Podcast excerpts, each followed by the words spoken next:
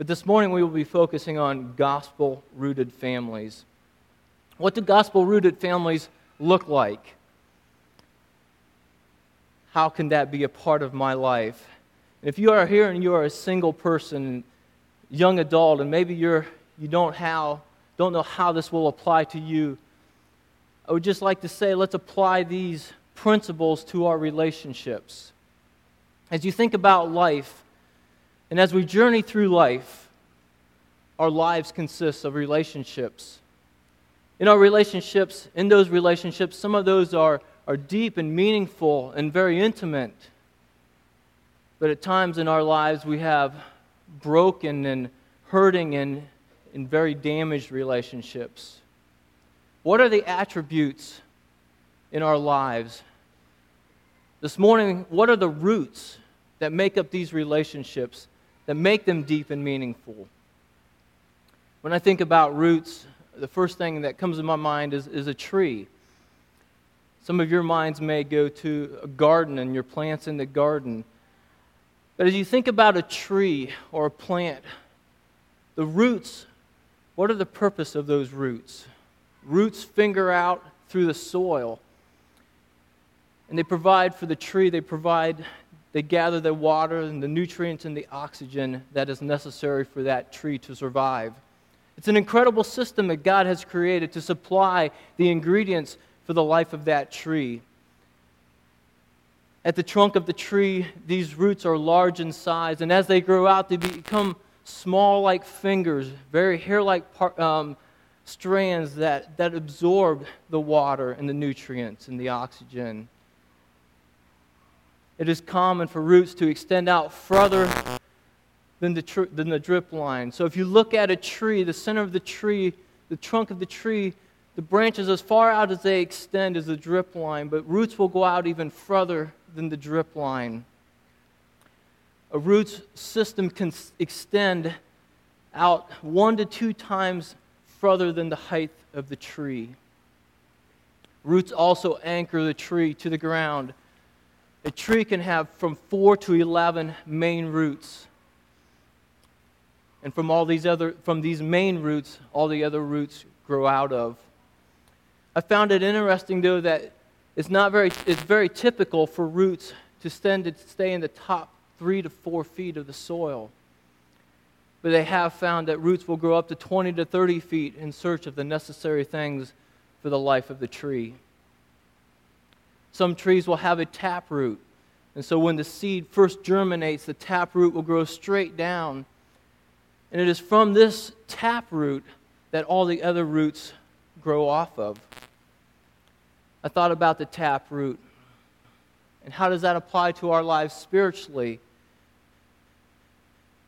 Tap root of our spiritual life is our faith in Jesus Christ, the gospel. And from that root, all other roots of our lives spiritually grow out of that. And as I researched a bit more about the roots, the number one killer for trees is soil compaction. Roots are unable to receive the necessary water and nutrients the oxygen that they need if the soil is compressed around them. And so, what a challenge for me in my life, in our lives, is you stop and think is there hard soil in my heart? heart?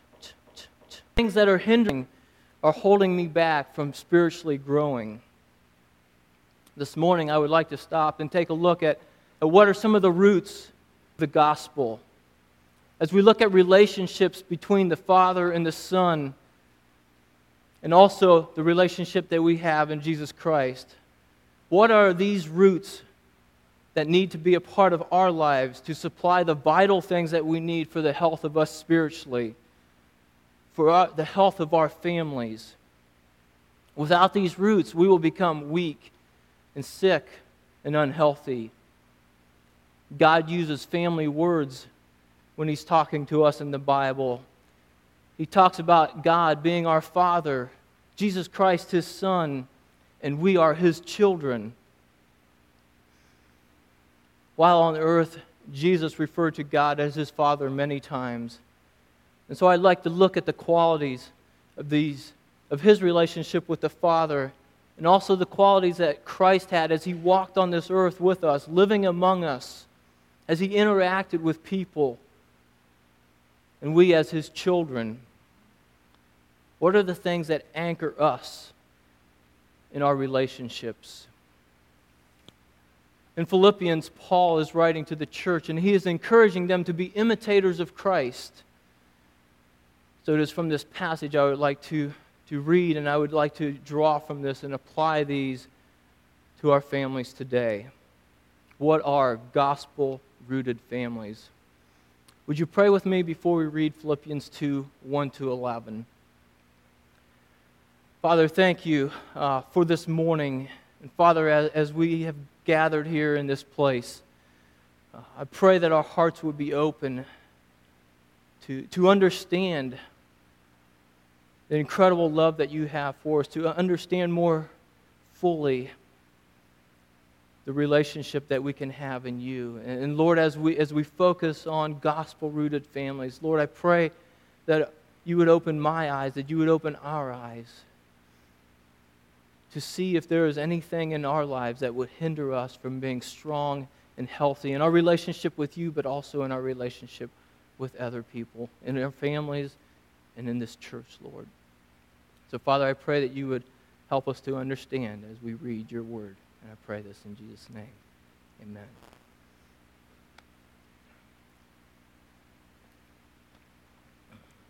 Philippians 2 1 to 11.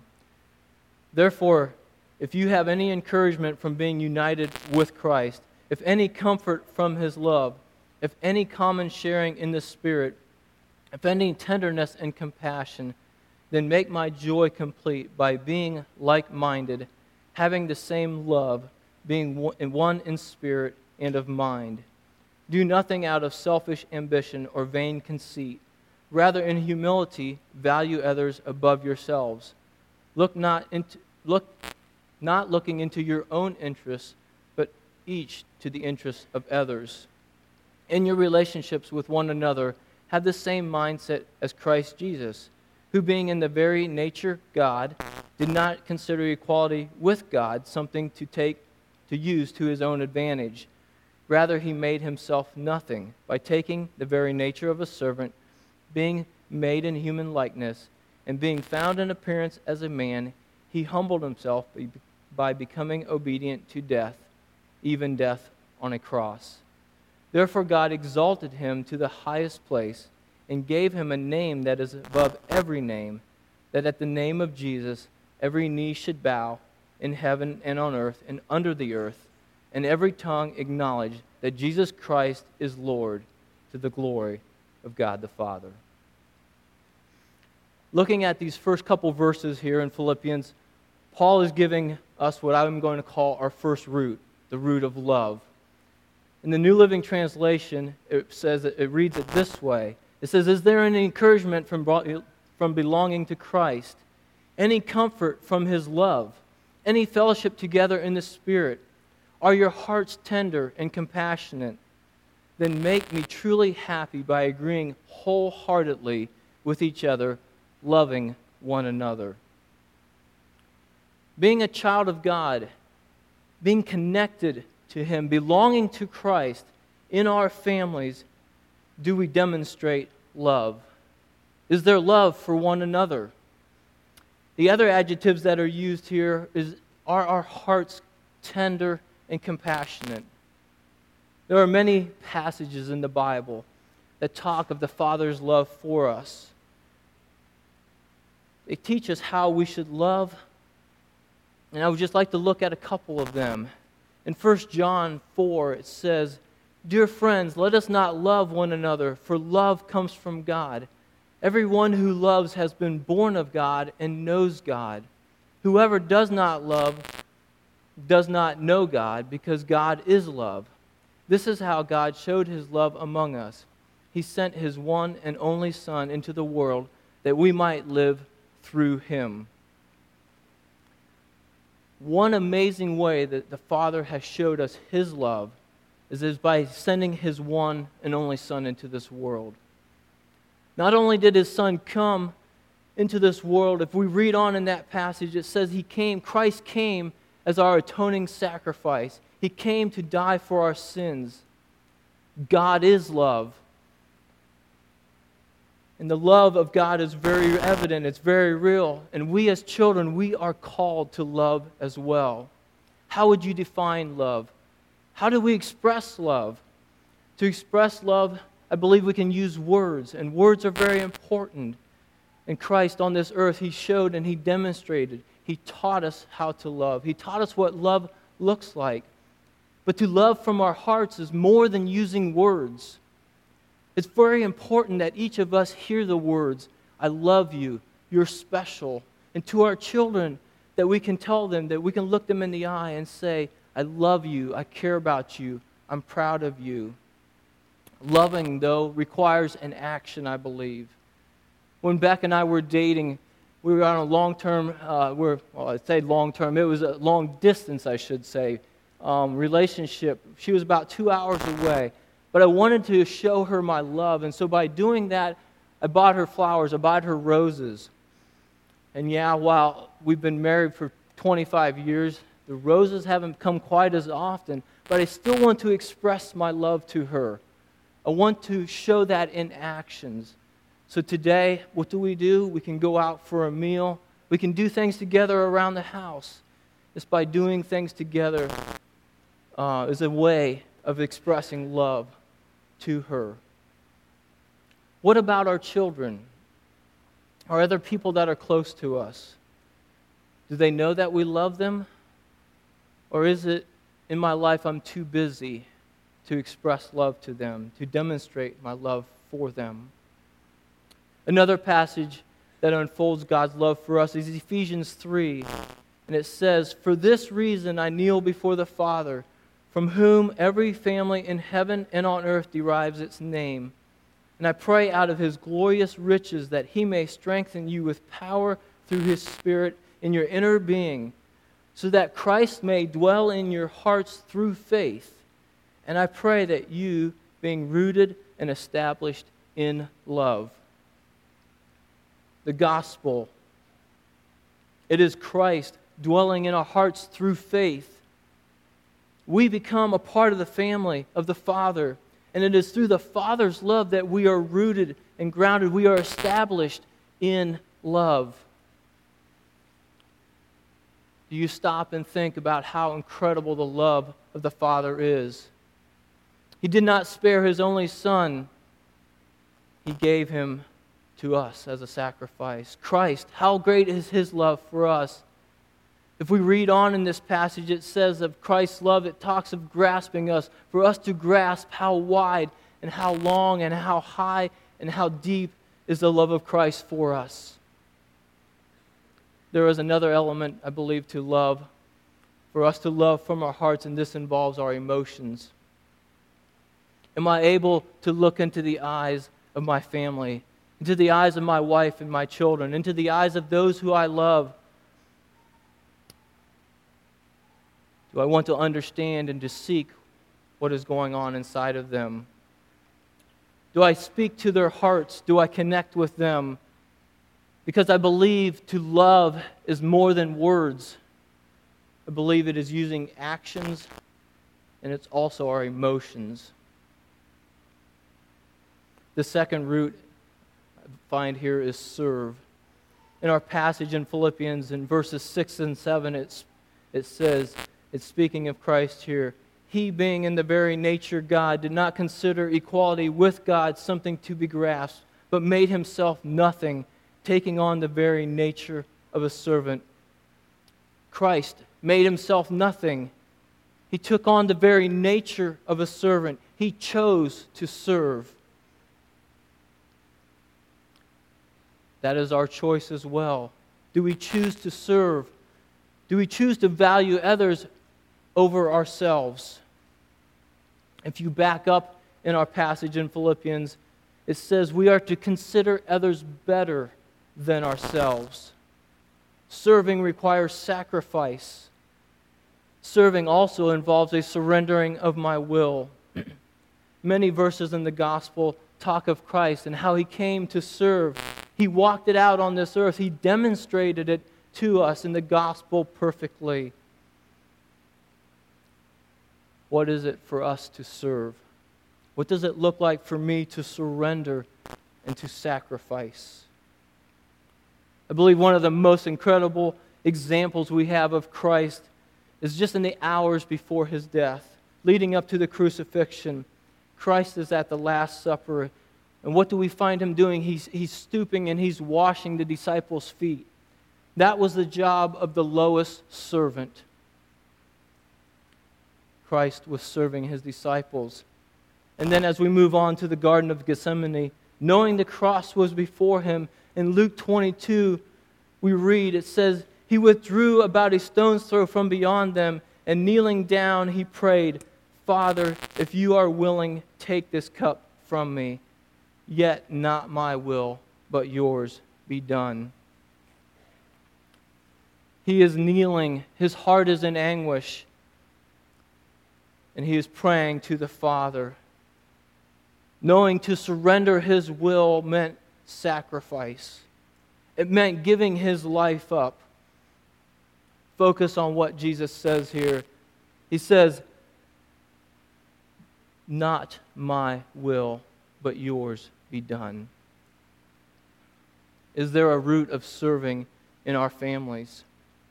Are we willing to consider others better than ourselves? Am I willing to wash the feet of my wife, of my boys, of our children? Am I willing to surrender my will, our will? To be perfectly honest, if I could go back 25 years ago, I pray that I would serve my family better, that I could surrender my will and my plans, that I would be able and willing to make sacrifices. Do we make sacrifices for our family? Do we do the things necessary to surrender our will? I don't believe to make sacrifices, that doesn't mean that we just do everything that they want or we give them everything that they ask. But I believe it is valuing them, it is putting the others ahead of them, ourselves. It is looking at the big picture. What is the most important thing? Do I desire relationship with them? Relationship is what we all long for. It is what we've been created for. And as I look at Christ, God's own Son, how he came to serve and to surrender, he came to sacrifice his life on this earth, on the cross for me. He was willing to do whatever it took. Is there any cost too great for me? Is there any cost too great that God can ask for me as a family, as an individual, or us as a family to be able to surrender, to serve, to sacrifice in any way for the Father? Root number three is humility. And I believe humility as we serve, I believe humility in serving our cousins. If we serve, my fa- if we serve our families, then there is humility in our hearts looking at our passage in Philippians, verse 8, it says, And being found in appearance as a man, he, Christ, humbled himself. He became obedient to death, even death on the cross. What does humility mean? I believe it is the attitude of our hearts. In verse 5, it says we should have the same attitude of that of Christ. The definition of humility is freedom from pride or arrogance, the quality or state of being humble. Pride and arrogance are the negative side or the opposite of humility. And I think there are two types of pride. There's obvious pride, and that is when I focus on the things or my position in life. I believe there's also hidden pride, and it, that is turned inward, and that is when I focus on myself on what I can have, or what I am, what I can have pity parties, and what I say about, what is being said about me. Just this past uh, week or so ago, there was a story, and maybe some of you heard this, and I think it demonstrates humility really well. And it was on Sunday, February 25th, 2018. The University of Iowa was playing uh, Northwestern University in men's basketball, and there was a young man named Jordan uh, Bohannon. He was on the brink of making history to set a record for the school for consecutive free throws in a row.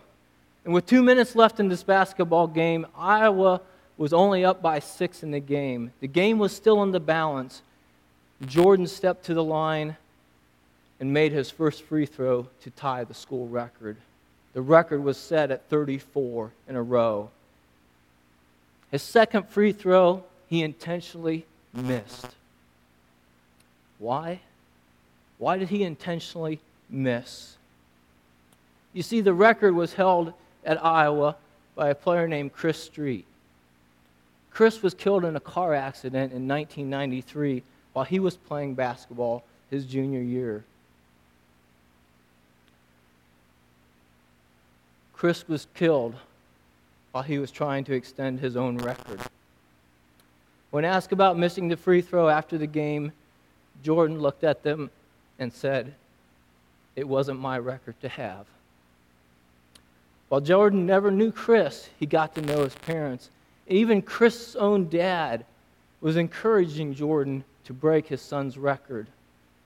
Jordan said, Life is much bigger than basketball. And talking to Jordan's parents, they said it was very clear to see Jordan's heart in all of this. A young man who showed humility. I believe pride is the original sin. Satan saying in his heart, I want to be like God. I want to be God. In James 4, it says, God resists the proud but gives grace to the humble. In Proverbs, there are six things the Lord hates Yes, seven that are detestable to him. Haughty eyes are one of them. Another reference in Proverbs says, The Lord detests all proud of heart. Be sure of this, they will not go unpunished. Over the last number of years, I've come across a paper that gives us comparative statements between pride and brokenness. And as I read through that paper, when I'm truly honest, if I'm truly honest with you, I have found it very convicting and very humbling. Is really an assessment of the condition of my heart. And I'd like to read a few of these examples for you.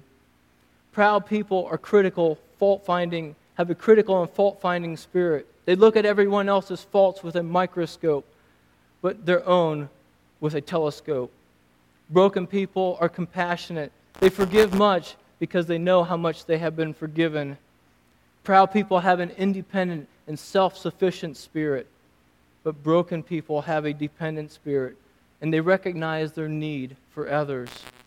Proud people have to prove that they are right. Broken people are willing to yield the right to be right. Proud people keep others at arm's length.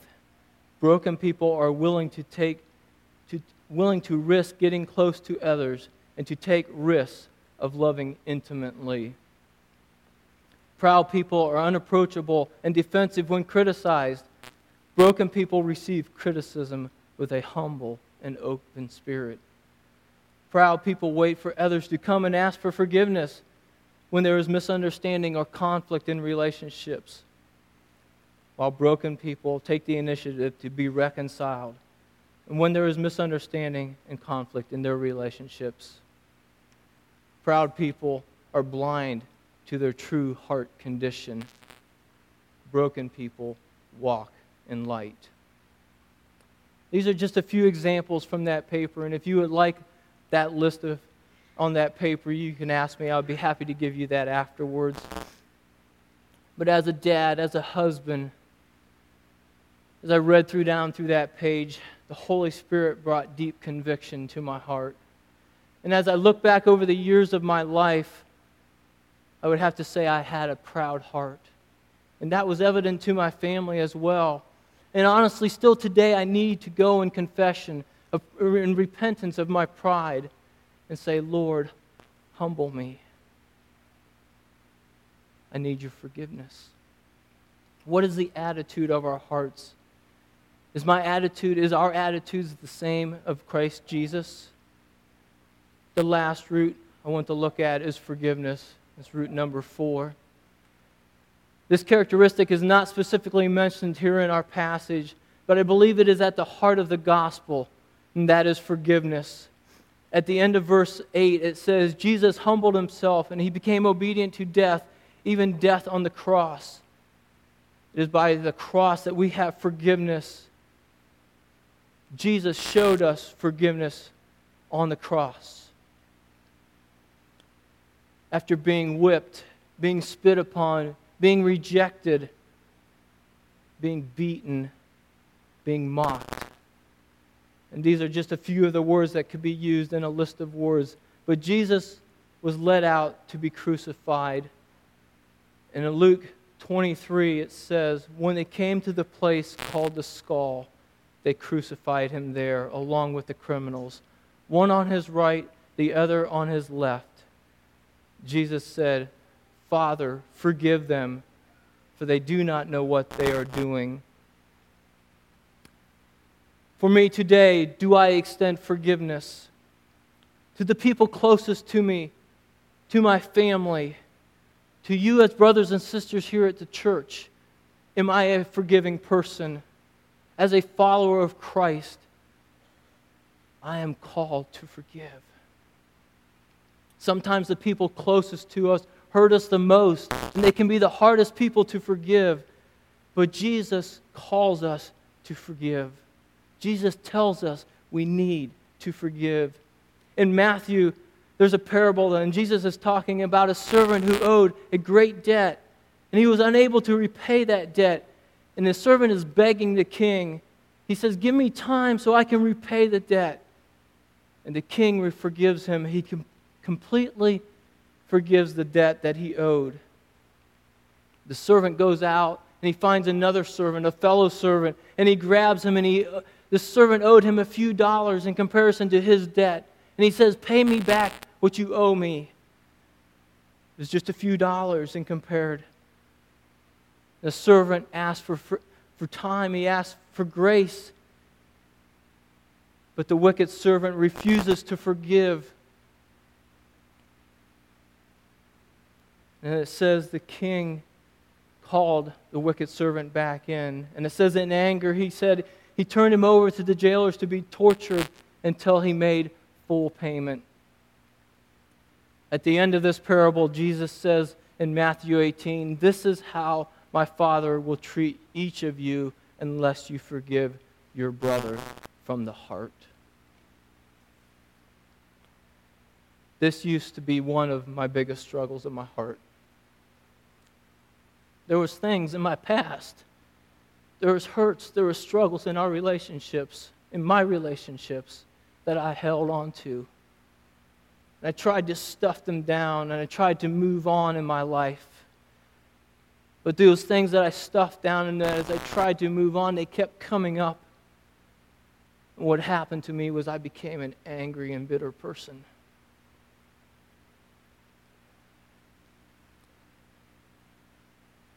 I couldn't be set free until I let go of those things, until I forgave. What is forgiveness? I believe forgiveness is, is when I say I am willing to pay the price. I'm willing to set you free. I'm willing to pay for the emotional pain that you caused me. You owe me nothing. Whenever we forgive, there is a price that is paid. And Jesus was our example of that forgiveness. He paid the ultimate price, He gave His life for ours. Believe forgiveness has to come from our hearts. And for us to forgive from our hearts is being for us to be willing to pay for that emotional pain that that person has caused me and to set them free. And so today, I would ask that you examine your relationship.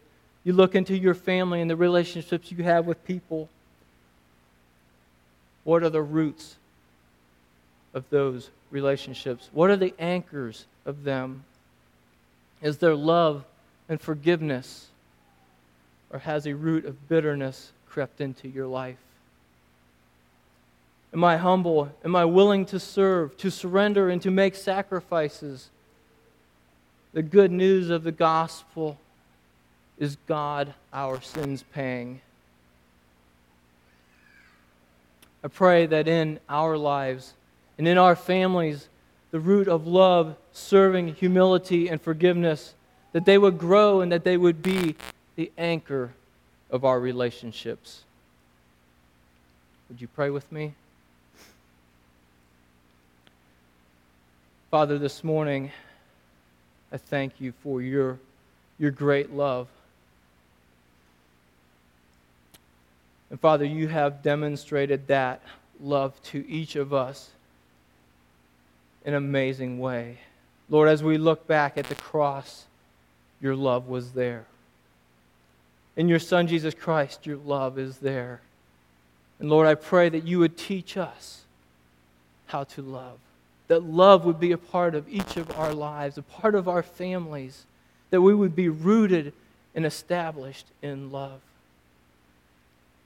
And Father, I pray that we would also have a heart of serving, a heart of surrender, a heart of a willingness to give ourselves to you and to each other to serve. And Father, may we be humble. May we be broken. May this be the attitude of our hearts. Lord, also I pray that we would have forgiveness. Lord, would you speak to our hearts? Would you show us if there is any place of unforgiveness that we harbor? Lord, thank you for this time. I thank you for my brothers and sisters here. And Lord, may our lives show and demonstrate these qualities to each other and to the world. And I pray this in Jesus' name.